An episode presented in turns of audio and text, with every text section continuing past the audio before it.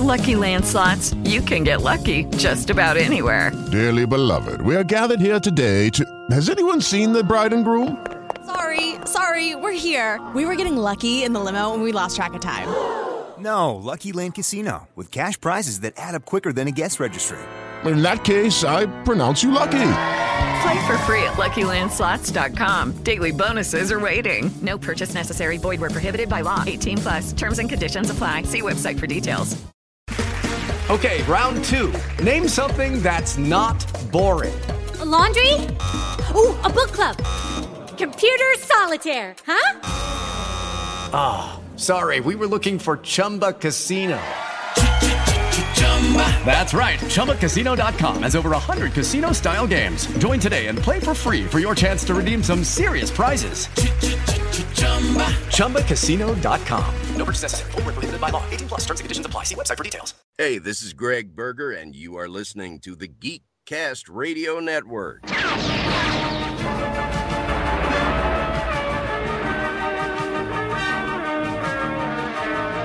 Transformers more than meets the eye. Autobots wage their battle to destroy the evil forces of the Decepticons. Transformers. Robots in disguise. Transformers. More than meets the eye. The Transformers.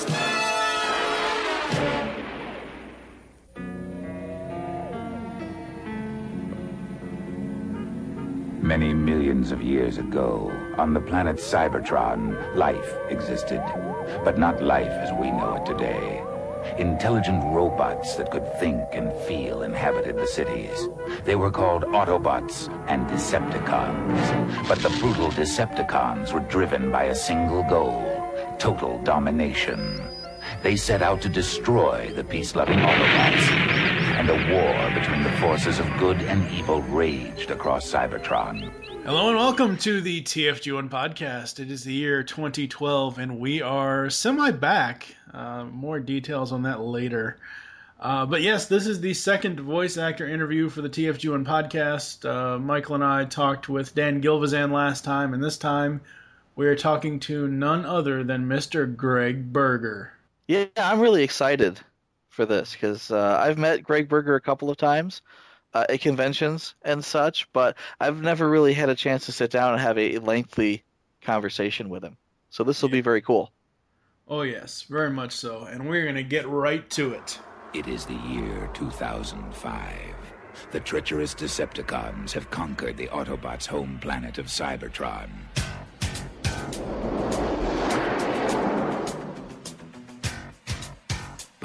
Secret staging grounds on two of Cybertron's moons, the valiant Autobots prepare to retake their homeland.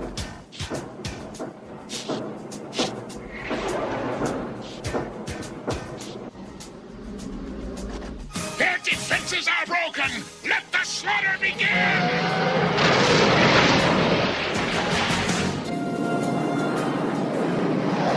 Dinobots, destroy Devastator! Me, Grimlock, love challenge.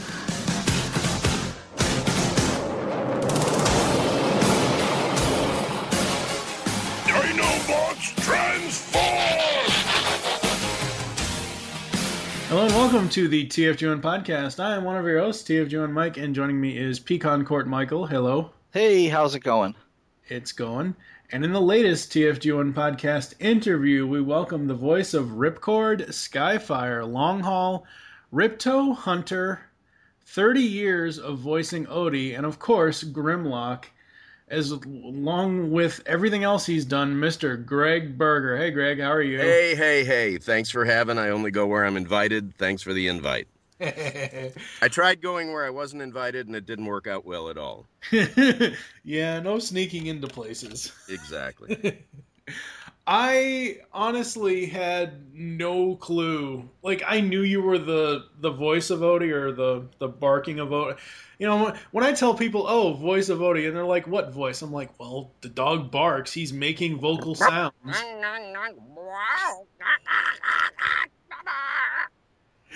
So, but I had no idea that you had you have been Odie for thirty years. Uh, I was part of the original auditions for uh, everything from Garfield on. I, I got on so well with Jim Davis and everybody else.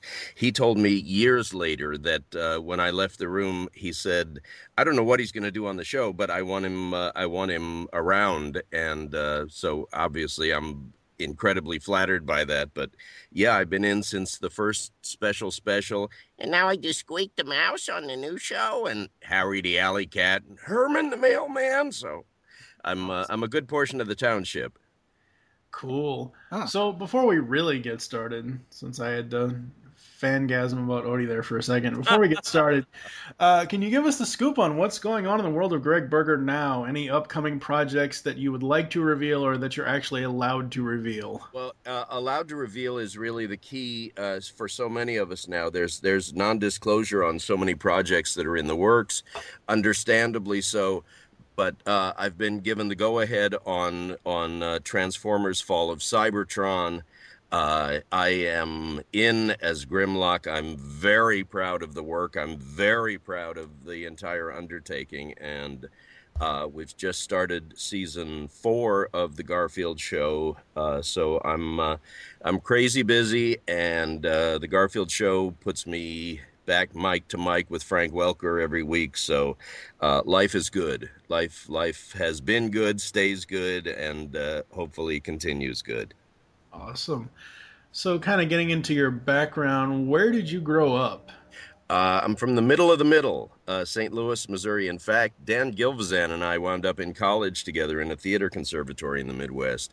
Oh, uh, wow. Webster College, now Webster University, and uh, we we uh, we found ourselves on stage quite a bit together, and it's amazing to keep tabs kind of through a lifetime with parallel sort of careers.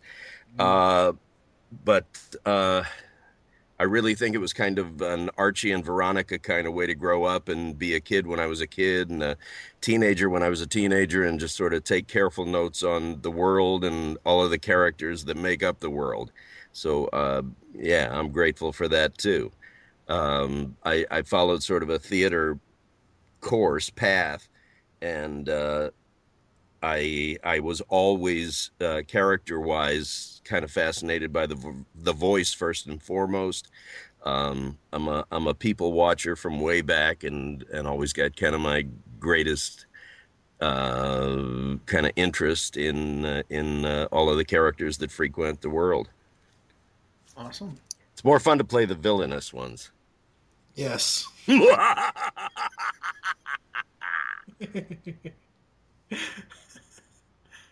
Get to act all over the place. Exactly. Leave it on the scenery.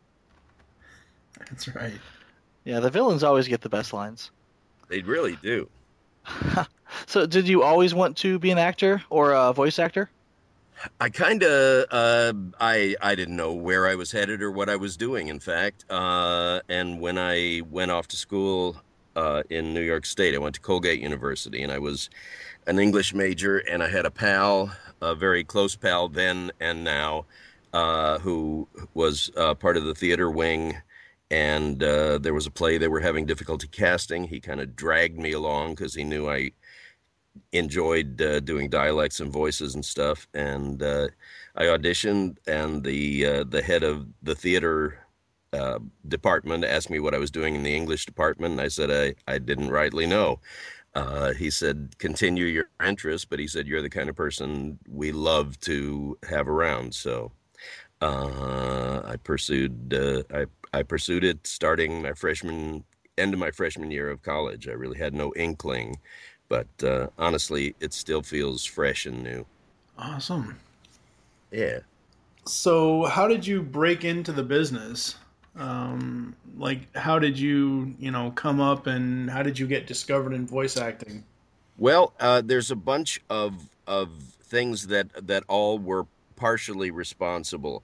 Uh, one, I was doing theater in uh, in St. Louis with uh, the Repertory Company of St. Louis, which was through the same university, same college that I had gone to, uh, and I I just figured that one of my interests was voice, and that people were hiring people for commercials in that town. There were advertising agencies, and I kind of crafted the most ridiculously inane uh, voice demo you can imagine, and I took it around.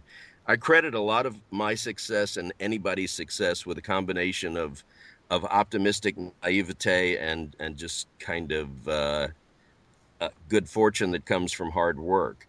Uh, I took it around to agencies, and a guy called me and uh, he said, When I heard your demo, I knew I had to meet you. So I went and, and met with him. He said, That's the worst voice demo I've ever heard. Don't ever let anyone else hear that. He said, But you, but you have a very interesting voice, and uh, I may be able to be of some help to you in doing this the right way instead of the wrong way. And in fact, he did. He He's one of my heroes. Uh, and that got me some radio work in St. Louis. Uh, and I I, I, guess I've never been comfortable staying in one place forever. So uh, I ventured forth and met with some agents in Chicago, got represented in Chicago, did work in Chicago, felt comfortable enough with that uh, that I took I, I, I, acted in a tour that headed for California. While I was here, I continued spending every day off pounding pavement and trying to meet people. And, you know, I, I, I'm of the opinion that to get what you want, you got to wake up earlier and stay up later and knock on more doors than everybody else. And uh, every once in a while, somebody answers the door and says, "Come on in." And uh, honest to goodness, that that uh, that's kind of the path I took. Awesome, very nice. cool. That's that's probably one of the more interesting answers to that question that we've gotten. We've gotten a lot of interesting answers. Like David Kaye said, "Oh well, I you know." Instead of getting in trouble for voices, I get paid for them now. so, well, Welker I, I always find... used to say, "Well, it was this or college." I find it interesting that you did all this in the Midwest, as opposed to you know growing up in L.A. or or you know, even, it seems to me that a lot of the voice actors are, are either in L.A. or they gravitate to L.A. I gravitated to LA, but I, I, had I had a comfort zone in in uh, the Midwest cities that I had been in. In fact, I got my my SAG card in doing industrial films in St. Louis and Kansas City. There was one of if you stick around and you ask enough questions and you find out who's doing what, they were actually doing kind of training films for corporations and things, but it was all under a Screen Actors Guild contract, and I was able to put together enough credits to to join while I was there. Plus, there was in those days uh, a number of theaters that were working. So I, I, have always considered myself a juggler, and I figure the more things that you have in the air at any one moment, the more likely you are to be able to catch one. So uh, I mean, and uh, frankly, I still do that. I do it with promos and narrations and and radio spots and animation and video games and teaching and writing and um, you know I just uh, I'm not someone who has ever been comfortable sitting around waiting for the phone to ring because I think a lot of the people who wait for the phone to ring and look for them uh, spend most of their lives waiting and I, I'm just not comfortable with that. I'd rather be doing than waiting. Yeah. Mm-hmm. Just and it kind of it kind of doesn't matter what it is you're doing. It just sort of right. keeps your juices flowing, and you and you feel like you're on the active list instead of the waiting list. Oh yeah, most definitely because it was you know it's like you know put as much work into what you're doing versus waiting for something to happen. Correct. You know, and that's and that's just the the better way to op- approach life. Um, uh, that that coupled with what I said was kind of an optimistic naivete. You just you just yeah. keep uh, keep trying to be in the right place when something good is trying to happen. Yeah. I'm laughing at my title for the next question. The, t- the title for the question. This isn't the actual question, but the, the header here. Being Are we playing one... Jeopardy? No, no, no. Our final Jeopardy question oh, answer oh, no, no. question no, oh, no. title. Being the one dog Frank Welker is not. it's actually true. you've been, as, as I said before, you've been Odie for the past 30 years. You've worked with both Lorenzo Music and Frank Welker as Garfield. Tell us about those experiences. Uh, two of my uh, two of my best, closest, uh, most talented friends. Uh, and when I teach, I talk about Lorenzo Music, saying Uh, you know, everybody says don't even think about animation unless you've got 30 voices or 50 voices or whatever it is. Uh, I say you only need one, but it better be a really, really, really great one. Uh, Lorenzo is and was and remains the one and only. You know that that was a voice uh, that that uh, the whole world responded to. Frank has given it his own turn and his own spin, and and uh, it, it's a whole new character with complete reverence for everything that came before.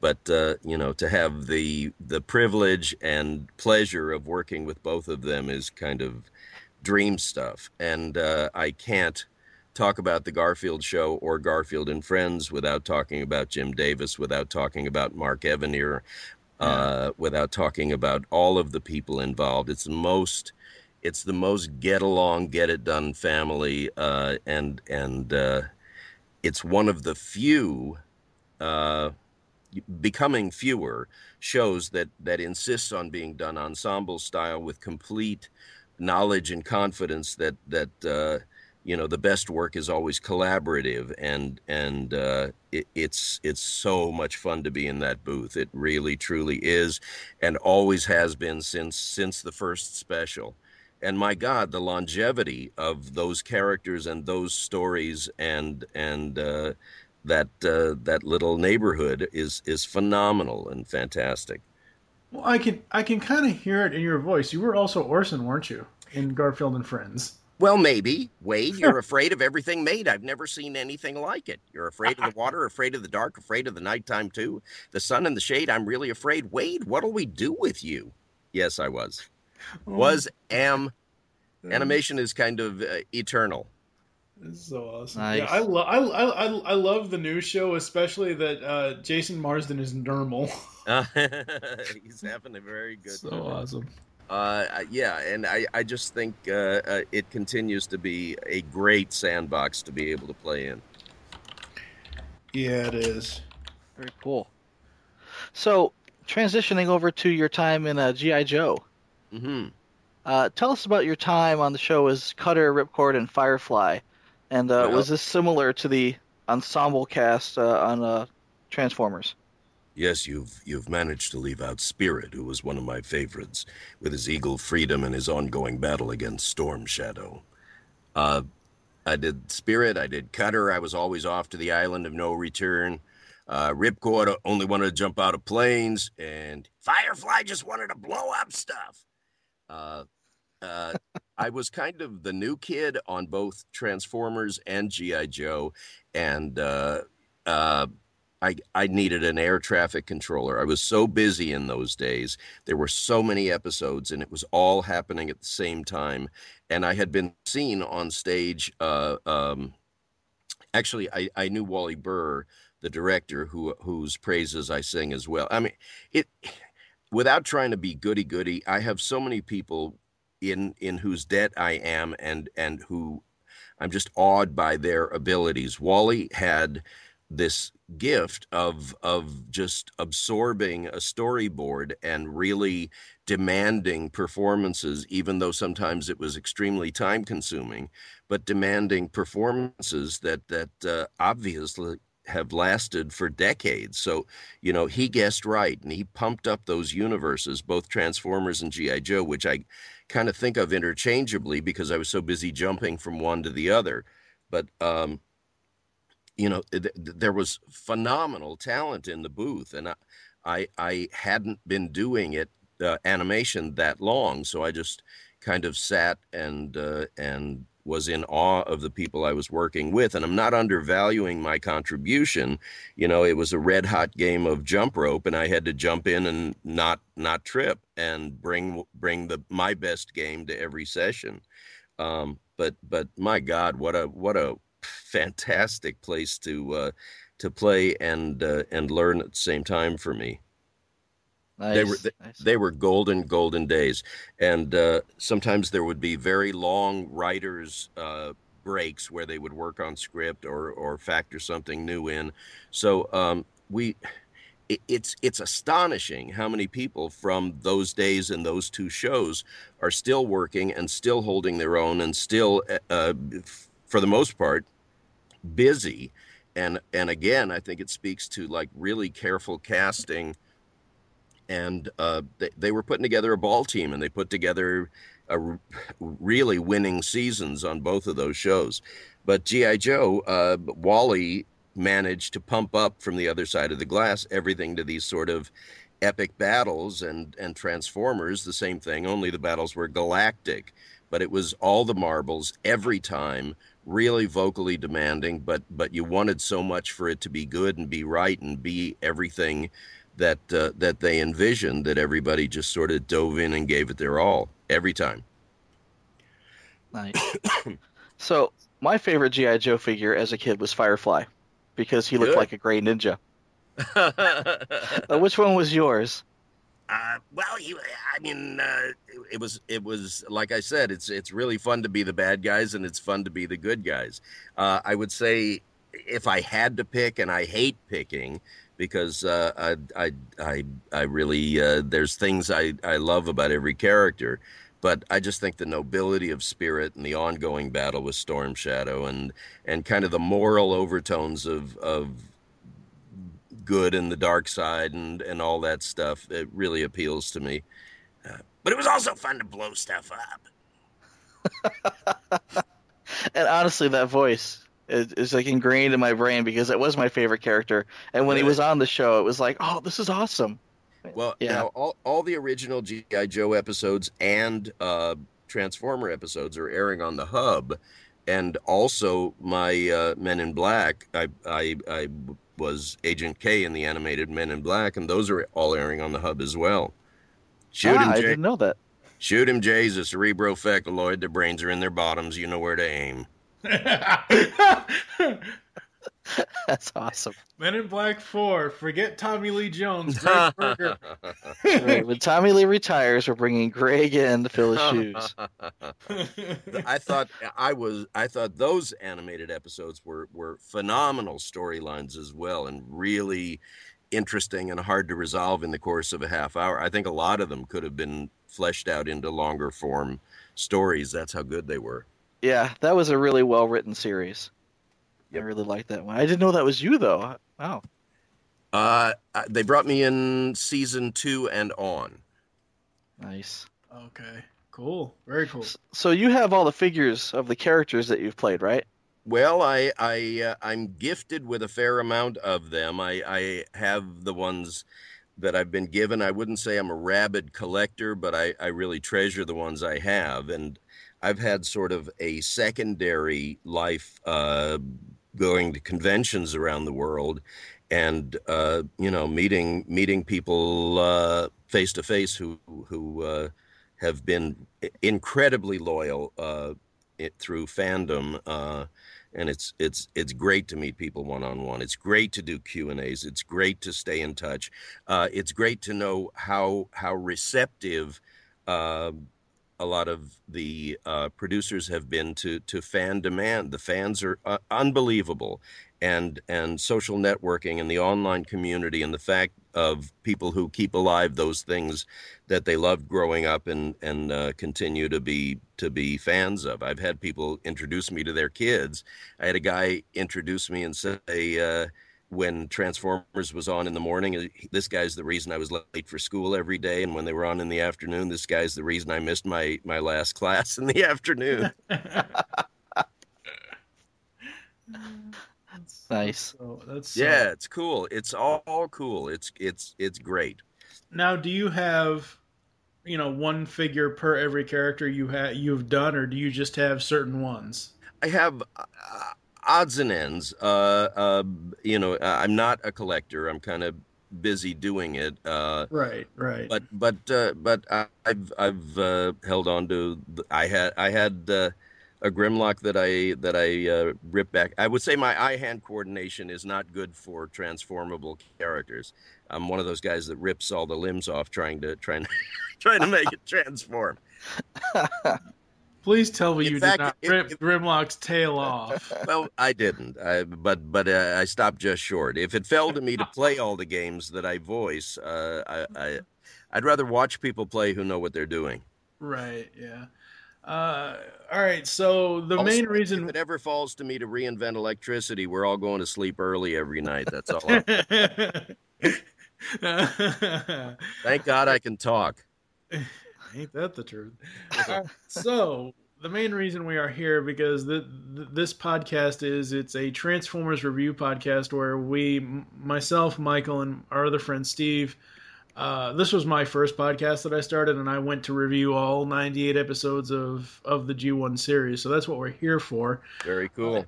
Did you audition for any other roles besides Grimlock, Longhaul, and Skyfire? Uh, Outback. Yeah. Oh yeah, that's right, Outback. That's right. Yeah. Uh, oh, it was Outback as well. Um, uh, I auditioned, I think, for everything I ever did. There were occasional, really peripheral characters per episode that Mhm. Wally would just sort of uh, have have little uh, audition offs for in the booth. But uh, I, I don't think anything was was was a given or a giveaway. I think everything was earned uh, by everybody. And uh, like I said, Wally Wally was just like the height of of integrity and and if he was putting his name on it he was going to make everything the best it could be. I i uh, i will put that uh, animated feature way up uh, on character delineation and characters that you can care about and uh, you know I, I i just think they were very character driven stories and story driven characters uh, and i think that's if if you're if you're trying to analyze and figure out why it had the has the longevity it has i think that's probably the why you know and then there's some factor that nobody can account for which is just that people loved it and held it close and and it meant something to them and uh you know so bravo for that Yeah. Yeah. Nice. So, speaking of Wally and and Grimlock, uh, how did you uh, settle on? Leader. Nice. How did you settle on such a deep voice for Grimlock, and what was the process there of creating that voice? I think, uh, l- like I do with everything that I do, I, I really consider it all kind of a detective story, and you look for as many clues as you can get. And uh, most of what uh, I went with was increased aggression and increased uh, muscular uh, drive and decreased, uh, not not diminished, but but uh, but sort of small brain, big muscle and uh, just that hinging of the jaws. And in the early episodes, I actually sort of restricted my jaw. So once it was coming from there, and I knew I was going to give myself a tonsillectomy every time we did a session, the rest kind of took care of itself. And I, I, I just, uh, at some point, you throw yourself into the character and open your mouth and see what happens. But I, I always wanted uh, aggression to to uh, be out front, and I wanted uh, that that uh, powerful jaw muscle to be uh, to be hearable at all times. You know that I was gifted with a lot of stuff, and and just as an actor, your goal is always to sort of figure out something consistent that you can hold on to. And any voice actor who's lucky enough to have a character that sustains for that long, you're kind of obliged to just open the script every week and figure out where that uh, where that journey is going for you the character and obviously they took me in a lot of different directions and i tried to stay honest to all of them Huh. Well, Frank Welker had a throat ripping character voice, but uh, I think Grimlock came a close second. That that hurt a lot, right? Um, you know what? It's just like going to the gym and uh, you work your way up to the heavyweights and you try. I, there are a lot of people I think who try to be protective of their voices. I'm kind of more of the opinion that once you understand that muscle, uh, you you you really get better results if you just throw yourself in all the way and assume that uh, you'll have some kind of innate protective mechanism. Yeah, you know, I I I, I was I was going to leave it all in the studio every time. And if that meant uh, you know, lozenges and everything afterwards, so be it. I, ju- I just wanted it to have the life that uh, that thankfully it's it's had and has and continues to have. But I think I became a better actor and a stronger voice person and a stronger everything, just having to find it every time uh, for for what I was doing. But yeah, it was it was a tonsil blower and a throat ripper, and and I would uh, I would always look at the glass between us and the producers and writers and say, "Are those my tonsils?" Uh, Well, with you know, you know, stickler for for work and twelve hour sessions in those days, yeah, I could see why it would be a throat ripper and a tonsil blower. yeah, Oh boy. but you know what? It beats heavy lifting. All right. So, which is your favorite version of Grimlock in season two, where he was a badass, or in season three, where he was more silly? Me Grimlock kick butt.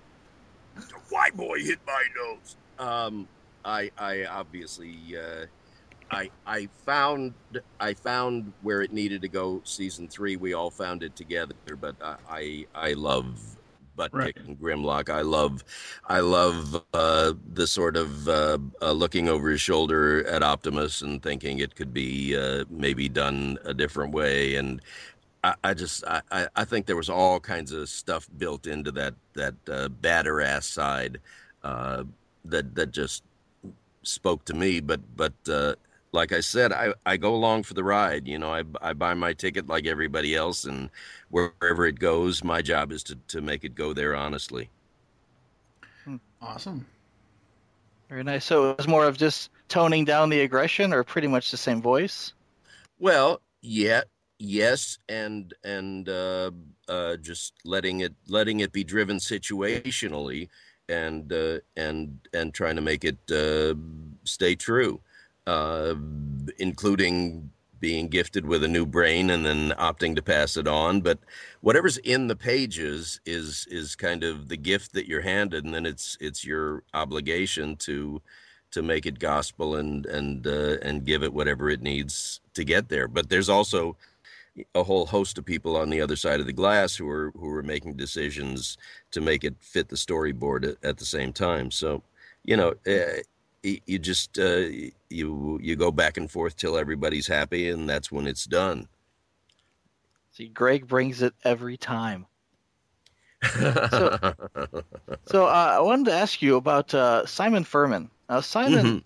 tends to include a lot of Grimlock in his writing. It's almost like a running gag in our podcast here. We always talk about Grimlock and Simon almost simultaneously. Uh, have you ever met Simon? And did he gush like a fanboy?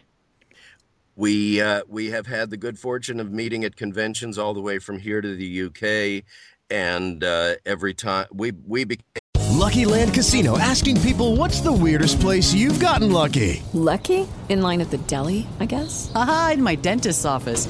More than once, actually. Do I have to say? Yes, you do. In the car before my kids' PTA meeting. Really? Yes. Excuse me, what's the weirdest place you've gotten lucky? I never win and tell. Well, there you have it. You can get lucky anywhere playing at LuckyLandSlots.com. Play for free right now. Are you feeling lucky? No purchase necessary. Void where prohibited by law. 18 plus. Terms and conditions apply. See website for details. became fast friends like right away. We met at a BotCon, I believe it was in Chicago, and it was at least 10 years ago, and we stay in touch.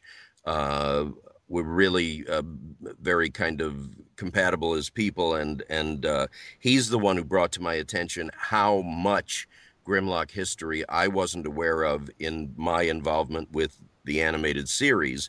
But uh, back to uh, a lot of the book comic and a lot of uh, uh, actually intelligent, more intelligent Grimlock, and and still strong. Yes, he has he has an immense fondness for it. He's he's very very very complimentary of of where I took it, and uh, at a couple of conventions. Uh, he's actually written scripts that, that sort of take liberties with it, uh, but uh, but I've been able to do Furman scripts at, at conventions, a lot of conventions at this point. Uh, but we always look forward to seeing each other, and he, he's he's another of these people with incredible integrity, great sense of humor, really bright, really funny, and really fun. Yes, I'm a, I'm a huge fan of his, and I think it's mutual. Uh, So- as are we. You know, we, we really dig him.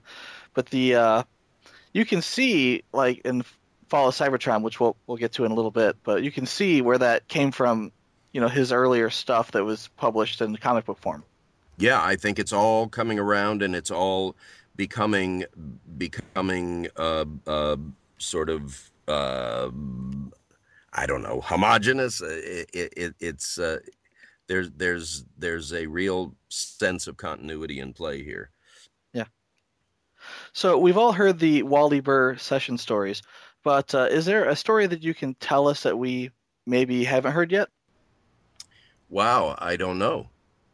I can tell you. Uh, I can tell you my favorite days were when Scatman Crothers would bring his ukulele along and kind of hold court in the parking lot. And I think we got to know each other, the acting company, as as as people because there were so many sort of breaks where they had to go over script revisions or relook at a scene or uh, just sort of figure out what they what they were up to and needed in that session.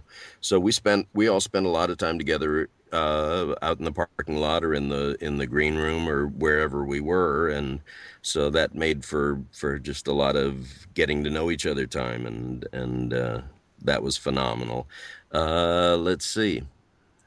Well, I think, I think a lot of people tell the uh, the feedback story. We've heard that before about Frank doing the feedback and the sound engineer not knowing where it was coming from. Frank Frank can basically, if he's in a silly enough mood, make the entire studio start arcing and make uh, make sound engineers dive under the board and dive into the patchwork. He also he also, if he got bored, would uh, would start making pay phone calls to himself in the corner of the b- room, uh, doing both sides of the conversation and the coins falling and the uh, the call connecting. And uh, uh, on at least one occasion, we heard we heard a little air leak in the room, and uh, went on for sort of an interminable amount of time, and then ultimately, Frank put his finger up to his head and plugged the leak, and and the air leak stopped. Oh man. Um, I, I, I want to go back to something a minute ago. You mentioned um, you know regular Grimlock versus Grimlock having a brain. How did you go from the the the Grimlock we all know and love to not that we don't dislike Grimlock having a brain, but how did how walk us through that voice transition of the regular Grimlock to the one the voice that has the brain. That, I'm not. I'm not sure I can walk you through it because I'm not sure. Uh, like I was saying earlier, that that you can really analyze anything mm-hmm. other than sort of uh, turning the page when you're first reading a script and seeing, oh, I got to go there, huh? Okay, uh, let's see how we're gonna do that, and uh, just kind of trying to create a transition uh, from a more powerful, more aggressive to a more thoughtful and more uh, uh, yeah intelligent.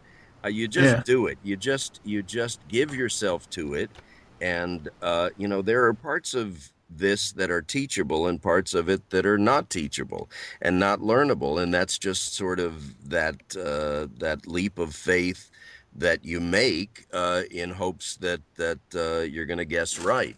Uh, that's that's more true in video gaming voicing than anything else because as a rule you're in a booth all by yourself. You're kind of act, acting in a vacuum, and and uh, it's it's the director and the people on the other side of the glass who are kind of spoon feeding you uh, the scene and the emotional level and who you're talking to and how it goes, but you're really having a conversation by yourself. And I'm, I'm not trying to change the subject, but but a lot of this is just sort of uh, an actor's trust in themselves and just sort of jumping there and knowing that they'll correct you if it's not ringing true and that you'll move on if it is ringing true. So yeah. I, I, I just take I just take the the script that I'm given as the place that I have to get to. That's that's my job. Uh, and if I if I mess it up, I'll be made aware of that. And if I do it right, somebody will pat me on the head and give me a gold star and pat me on the back, and off we go. Mm. yeah uh, you know, video games, you know, and even even even before uh, Fall of Cybertron, you've been doing Grimlock for different things. Like you did it for a, a BotCon promo for this year, mm. um, but specifically to Fall of Cybertron, what was it like coming back and like doing Grimlock again, seeing him in a video game versus the animation? Well, I I, I gotta say, uh, I I think it's uh, if it's not one of my proudest moments, it's it's my absolute proudest moment. This is this is nuts, and this is fantastic. And a lot of this, uh, even according to to uh, Hasbro and Activision, was was fan demand and and uh, keeping hope alive, and and uh, and it's it's phenomenal. Um, I I will say I dove in and and had had a fun, fantastic time fan-tastic time and uh, I, I really feel uh, the importance of of uh, all of the stuff I've been allowed to do. And uh, now we're in the realm of, of things I'm allowed to talk about and not allowed to talk about. I'm I'm at liberty to talk about my involvement and my pride and uh, uh, the awesomeness of the whole experience, but not not specifics because uh, Well, we already know Get- from getting ready to launch. stuff like that online. We already know that Grimlock will have fire breath. Y- you know, I mean, you know, fire breathing Tyrannosaurus Rex on Cybertron. That's just amazing. it's it's all so cool and so exciting. Space dinosaur. Oh wait, no, Matt Tieger always says space T Rex. Space T. He's a space T Rex. How cool is that? Uh, it's pretty friggin' cool. Yes. Well, as soon as we saw the E3 footage, uh, the E3 footage actually included the voice, and I Uh-huh. said, "That's got to be, that's got to be Gregg Berger." cool. Yeah, Yeah. I, I'm I'm on I'm on cloud nine. Uh, nice. it- it's a it's a Cybertronian phenomenon, and it's great. Uh, speaking of Matt, uh, Matt Tieger has said that Hasbro was going to abandon the Dinobots in their new consolidated Transformers mythology. Uh, and to hear Matt tell it, you know, he, it, so- it sounds like he kind of takes credit for saving the Dinobots and Grimlock in particular by writing a believable reason for the dinosaurs to be on Cybertron four million years ago. Uh huh. So, what, what's your take on this? What do you think about that? it, it's outside my realm. I, I I arrived in the mix after all of that had been done. I know that they that uh, Aaron Archer from Hasbro and Matt and I know, I know that everybody was putting their heads together and and uh, trying to make this uh, not trying but allowing it uh, to all work believably and all work uh, realistically in in the in the storyline. So um, that all predates me, but I'm I'm the beneficiary of of everything that they put their heads together and and uh, came up with, and and I think it's going to play like a dream. Uh, I can't wait to play it. Uh, actually, I only play games on the PC. I don't have a console at home, so I was really excited uh, when Matt announced, uh, I think via the Facebook page, that they Uh-huh. were going to create the PC version after all. Again, that that's outside my realm. Uh, I, I, I'm not sure about platforms or anything, uh, but uh, if that's the news, that's great news. Yeah, no, I can't wait to play it. It should be exciting. So transitioning again, uh, uh, are there any crazy off the wall, behind the scenes moments you can tell us about the uh, voice sessions for Fall of Cybertron?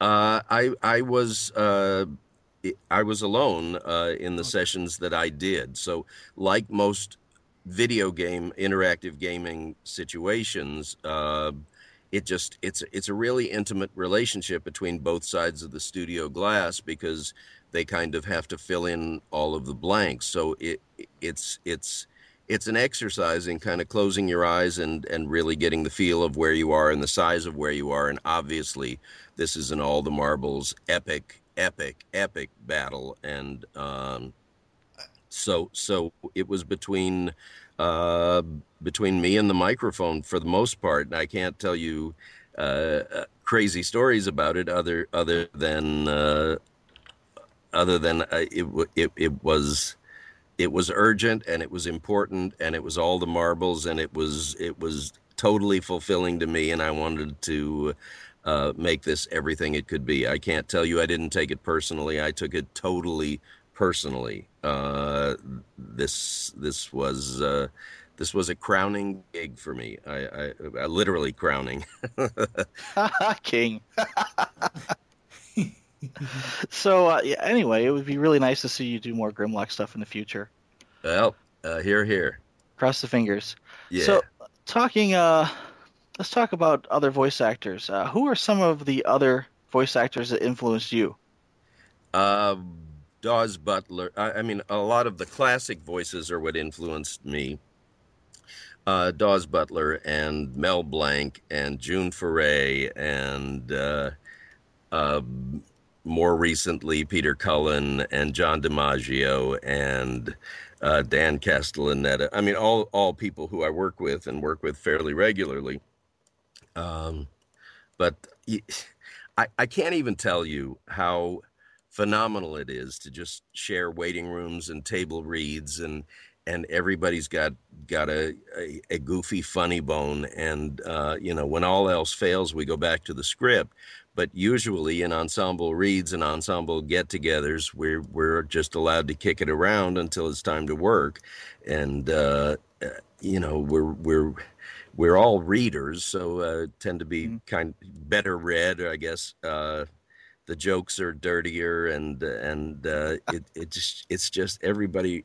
I think I think because the voice has such a thumbprint to it uh, that that everybody in the working tier kind of knows it could be anybody anytime and you're all taking your best shot you can't take somebody else's best shot either i'm still that naive or it's just not competitive in the same way because everybody's reached this this uh, uh, level of of being accepted in the community and uh, you know at some point everybody got off the bus. You had to convince everybody every time and to a certain degree you still do. But uh, I, I- I just think it's a it's a pretty uh, copacetic community of people. I think we're all kind of always glad to see each other, and uh, it just seems like everybody wishes each other the best going in, and whoever gets it is not necessarily at the expense of somebody else's talent. It's just whoever's most right for whatever's being done that day. right, right. Yeah, I'm a firm believer that those ensemble get-togethers should be like a pay-per-view event. We should all get to watch these. You know, we just lost Ray Bradbury, and and may he Mm. rest in peace. But uh, there was an interview with him where he said uh, he said people always say, "When are you going to retire?" And he always answered, he said he said everything I do is is fun for me. Why would I retire from having fun? Uh, you know, if you love what you're doing, there, there's real there's no real sense of of needing to retire from it. It's it's what you do. It's who you are. And when I teach, which I do kind of irregularly, uh, I basically say the same thing. If if if you're not bringing all of who you are to what you're doing, then then you're cheating the audience and you're cheating yourself. You know, it's it's a big deal to be allowed to do what it is you love doing, and it's a big deal to be allowed to play to to be paid to play uh, and and you shouldn't take it for granted, and you should uh, celebrate every time. I'm still, you know, Cinderella going to the ball every time somebody picks me, somebody somebody plugs me into something, and uh, you know, it's uh, there's a there's a quote that says, "The harder I work, the luckier I get." So you you know you can say. Uh, you can say you've been fortunate, but it, it also should mean that, that, that you put in the work. You get out of it what you put back into it. You know, it- you you made me uh, think about something. You had mentioned a couple times that you teach, and I wasn't aware of this. What what can you tell us about how how could I be in a Gregg Berger class? There's a Well, good question. It's it's uh, Lucky Land Casino asking people what's the weirdest place you've gotten lucky? Lucky? In line at the deli, I guess? Aha, in my dentist's office. More than once, actually. Do I have to say? Yes, you do. In the car before my kids' PTA meeting. Really? Yes. Excuse me, what's the weirdest place you've gotten lucky? I never win and tell. Well, there you have it. You can get lucky anywhere playing at LuckyLandSlots.com. Play for free right now. Are you feeling lucky? No purchase necessary. Void where prohibited by law. 18 plus. Terms and conditions apply. See website for details. uh, I was working through a place called Talk Shop LA and giving uh, classes. I, at the moment, I'm trying to compress it into a more travelable um, format so that I could I could take it to some other cities and stuff, uh, and do it in a, in a more compact presentation. But uh, the hard part is, and when I start my well, actually, when I start my class, I say. Do everything you do today as though someone decades from today might still remember it because i'm here to tell you uh, that that that's exactly how how it has gone for me. And I talk about Transformers and GI Joe, um, but but uh, the other thing is I can't get anyone a job. I can't get anyone an agent. I can't further anyone's career. That's the part they have to do when they leave. What I do when I teach is basically, you know, set it up like like uh, Gold's Gym, and just I, I can promise students that they'll leave stronger because we'll look for what their strengths are and we'll exercise those, and we'll we'll try and and expand parameters.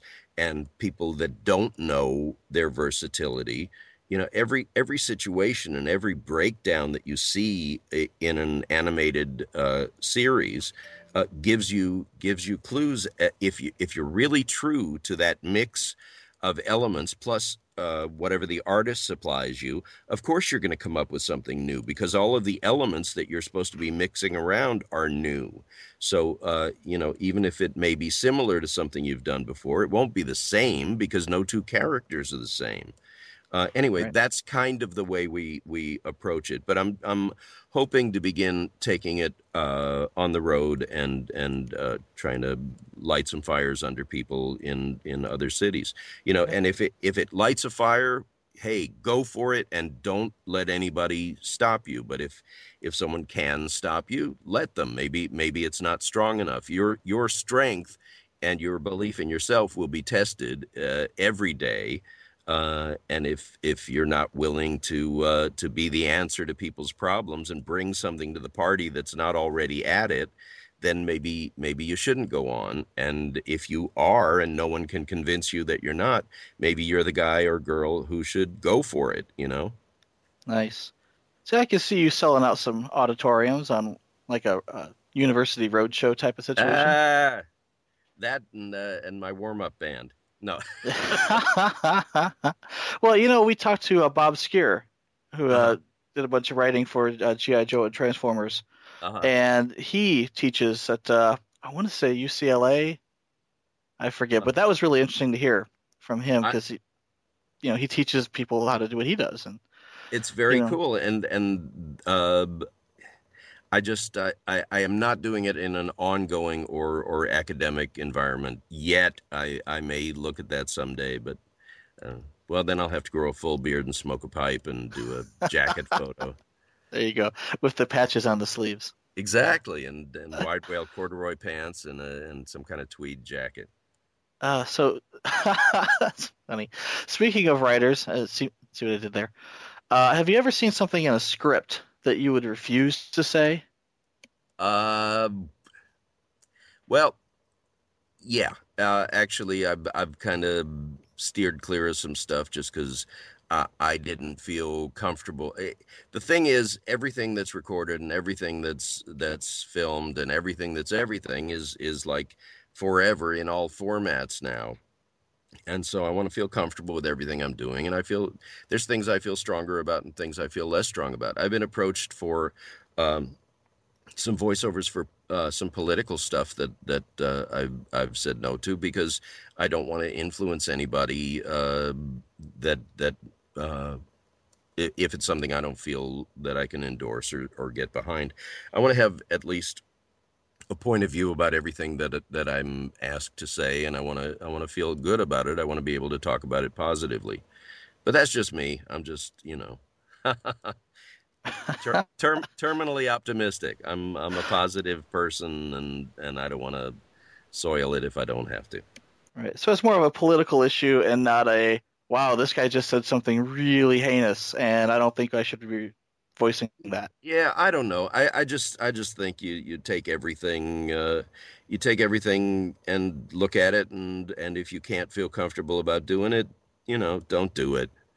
Uh, I don't. Cool. I, I think it. I think in the end, it'll it'll gain you more friends than it loses you. Yeah, absolutely. But what do I know? Actually, I was, I was waiting for Mike to jump in there. I feel like I'm uh, commandeering. Well, it's fun talking. I'm having fun talking to you guys. Alrighty. So you know what you, you mentioned earlier uh, about meeting Simon Furman at the conventions. Um, Uh-huh. You've been to a few of these conventions. What do you think? Uh, you know what? It's not for everybody. It is for me. I totally dig the vibe. Uh, I really like the uh, the camaraderie. I really like the panels. I really like the sincerity of the questions. I I uh, I've been approached by people that if I saw them in a back alley, I'd probably start walking a little faster. But uh, when I've gotten to know them one on one at my table or in a in a panel room or whatever, you know, everybody's there for the same reason. Everybody's there for the love of the game. And uh, I've met some terrific people, and I've had some terrific times. Now, having said that, I'll, eh, whenever I get back from a convention, there'll be somebody in an audition or whatever that says, "Oh, that must be awful," and I and I say every time, I say, "Well, you know what? It would have been awful for you, uh, but it was fantastic for me. I really like it. I've been afforded incredible travel opportunities, and uh, and I just uh, have been, to be honest, kind of nicely pampered while I'm there, and uh, it's all good. Uh, I'm doing my 13th consecutive San Diego Comic Con this summer, and uh, that's kind of the mother of them all. Wow. And, and it's just, uh, it's nuts, but it's nuts in a good way. And the floor is incredibly cool, and most of the vendors all have something interesting and eclectic and quirky about them and and you know that's what I look for. I look for the genuine originals in life and uh, and a lot of them are in the convention circuits. So I love it. Plus it it really has afforded me uh, tens of thousands of miles of travel and tens of thousands of of fans one on one, maybe more than that. It's it it's all good. And and BotCon, which is which is specific to Transformers, and Auto Assembly, which is specific to Transformers, and TFCon in Toronto, they've all been just just fantastic uh, narrow cast, not not so narrow because there's so many incarnations of Transformers, but but huge assemblies of people uh, with with a real love and loyalty to the whole franchise. Oh yeah. Yeah. All right. Uh, that's gonna kind of wrap it up for us. Would you like to inform the fans of where they can interact with you online? If they're, you know, I I know you're on Facebook, but I don't know how often you you interact with people on that. Do you do Twitter or anything like that on online? I haven't been twittering, but Facebook uh, slash my name G R E G G B E R G E R. They can always find out, like I do, what I've been doing, what I am doing, and what I will be doing uh, if they search my name at imdb.com. Uh, there is a gregberger.com uh, website, and um, I clicked on that, a couple of times. It does not go to anything that has to do with you. Really? Yes, Well, you I need will- to look into that. I will look into it immediately. Yes. Well, thanks for the heads up. You're welcome. Uh, a, before speed, a speed bump on the internet superhighway. There you go. A speed bump that's like five feet high. uh, before we let you go, uh, remind the listeners what you have coming up. Uh, we know Fall of Cybertron is going to be huge. Is there anything else that you've got going on that you want to tell the listeners about? Uh, I have a very nice role in Resident Evil Raccoon City as Harley, uh, and I have been allowed to make it known that I will be involved with Guild Wars 2. Uh, I can't say much more than that, but I'll be there. And uh, like that, watch for watch for all seasons of Transformers and GI Joe on the Hub and Men in Black. Watch for upcoming seasons of the Garfield Show, and life is good. We'd like to thank Mr. Berger for taking the time to chat with us here in this TFG1 podcast interview. We'll ask you to hold the line, and we'll be back after this. yeah, yeah, yeah. Thanks again. Me, Grimlock kick butt.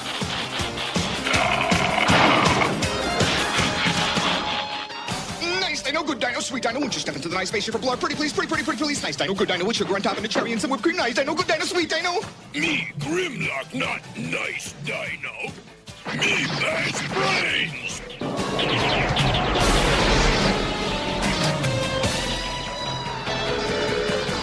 This reminds me of the battle on Alpha 9. The Petro Rabbits with Grimlock, get your noodle out of my face. Me, Grimlock, love Kup's war stories. You're living one now. Engage the boosters for Cybertron's sake.